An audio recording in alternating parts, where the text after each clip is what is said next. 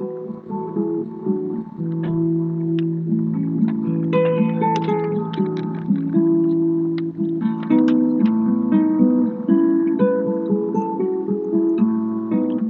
there, and thanks for joining me on the podcast today. Infidelity, marital infidelity. That's my topic. You know, there are more ways that a couple can live in a in the context of infidelity than sexual.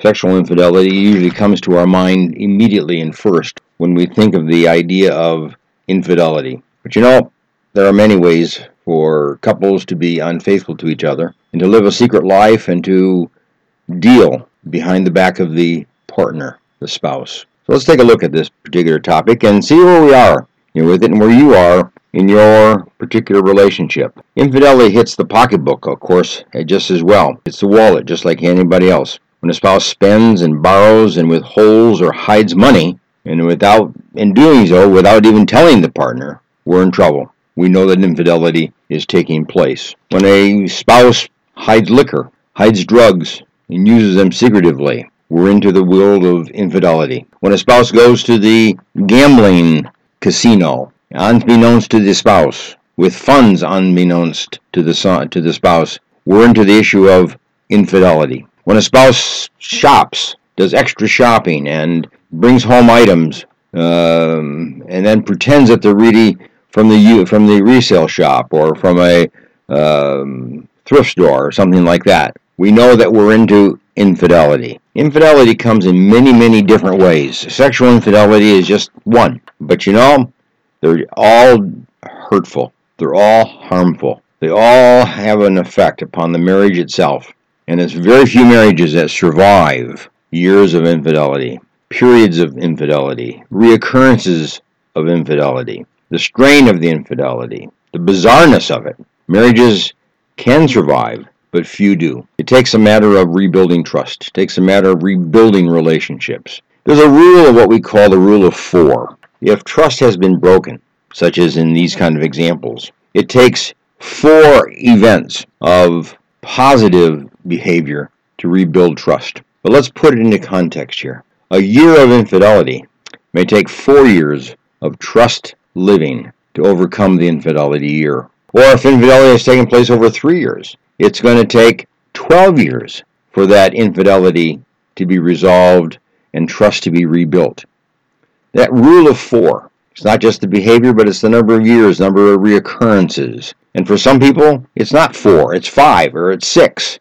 So three years of infidelity might take 18 years before trust can be rebuilt and reestablished in the relationship. So you see, it's a powerful behavior, powerful event, powerful uh, upon the marriage in a very destructive manner. We can't take it lightly. We can't just kind of pass it off by saying, well, it's just one occurrence, or it was just over three months, or you know whatever it might be. That rule of four, that rule of five, that rule of six indicates that it really is a profound event and will take a long time before trust can be rebuilt. Now, when we think of sexual infidelity, that's popular and very common, and we all know about it. Easy for a, a spouse to become involved with somebody at work, involved with somebody at the gym, you know, at the tennis court, you know, in the shopping arena, or wherever that might be. It's easy to become involved and be enamored by and be attracted to somebody outside of the home and outside of the marriage.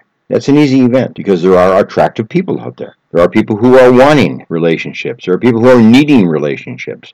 There are people who don't have the same values and will enter into a relationship even though it's inappropriate and wrong. That's infidelity. But take a look at financial infidelity for a moment. Research has shown that about 41% of the couples experience financial infidelity, and that 75% of the couples who have experienced some kind of infidelity in the financial arena indicate that it's had a profound effect upon their relationship. So it's almost 100%, 75%, almost 100% of the people say that infidelity, financial infidelity, has a profound effect upon the relationship. Think what sexual infidelity is. It's even greater. One research study by the Journal of Consumer uh, Research, Consumer Research, indicated that this happens at about the same rate among young couples as it does among older couples, or older couples as it does younger couples. It, it's not an age factor. So, what about financial infidelity? What about it? Well, let's take a look at what some of the research indicates as to the occurrence of it. 24% of the partners, these are marital partners now,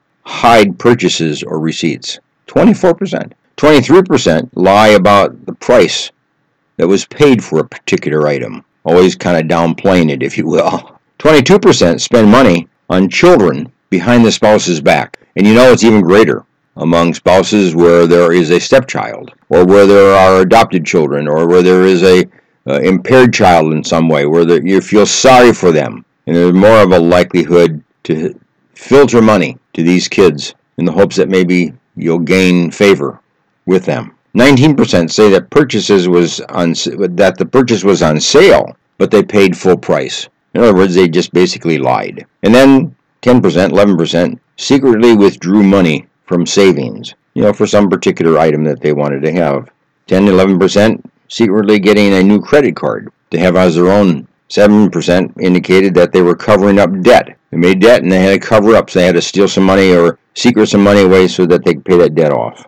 And only 5% indicated they were hiding a raise or a bonus so they could have it just for themselves. In other words, marital fidelity is certainly a popular issue, a devastating issue a destroying issue to a relationship. But so is financial infidelity. That has a devastating effect. When the spouse finds out that money has been ciphered off and used for some other purpose, or have where purchases were made, but there was a deception as to how it was purchased or how much it was paid for, and so on. When that's found out, marital relationships are at risk. It gives two things. One, it's what the act that was done, but it was also the deception that was involved in hiding up that particular act. Sometimes that's even greater. The spouse would engage in an act of deception, besides the act of the, infidelity itself, whatever it might be. Secretly withdrawing money from savings accounts so you can go buy something or have something is wrong behavior, bad behavior. But to cover that up is even worse. That's the idea. 41% of couples have this kind of an experience, and they go through these difficult times trying to recover from times of financial infidelity as they have the same experience trying to recover from sexual infidelity. But there's a third area of infidelity which um, needs to be mentioned. We need to focus on as well. And I'll just sum it up by saying it's the addiction infidelity, the hiding of drug use. One couple didn't make it in their marriage because one of them was addicted to prescription medication and hid that prescription medication. Opioids was the drug of choice. Hid those drugs everywhere and tried to hide them from the spouse. It was tantamount to marital infidelity, addiction infidelity, shopping infidelity. One lady I saw for 20 years would shop and hide what she bought, take the tags off, change the amount of money, lie about where she got it, lie about what she paid for it, and so on. We'd hide it, not let anybody see what she purchased. And we dove into the issue of why she did that. She was raised as a child with a father who gave her everything she wanted. Then she married a man who gave everything she wanted until he wised up. And then all of a sudden he started to tighten in and now make her accountable financially. But yet she kept on, kept on, kept on shoplifting and got in trouble three times with the law for her shoplifting. In other words, she wasn't very good at it. But she had to do that. She had to keep the shoplifting behavior going to finance her need to have what she wanted.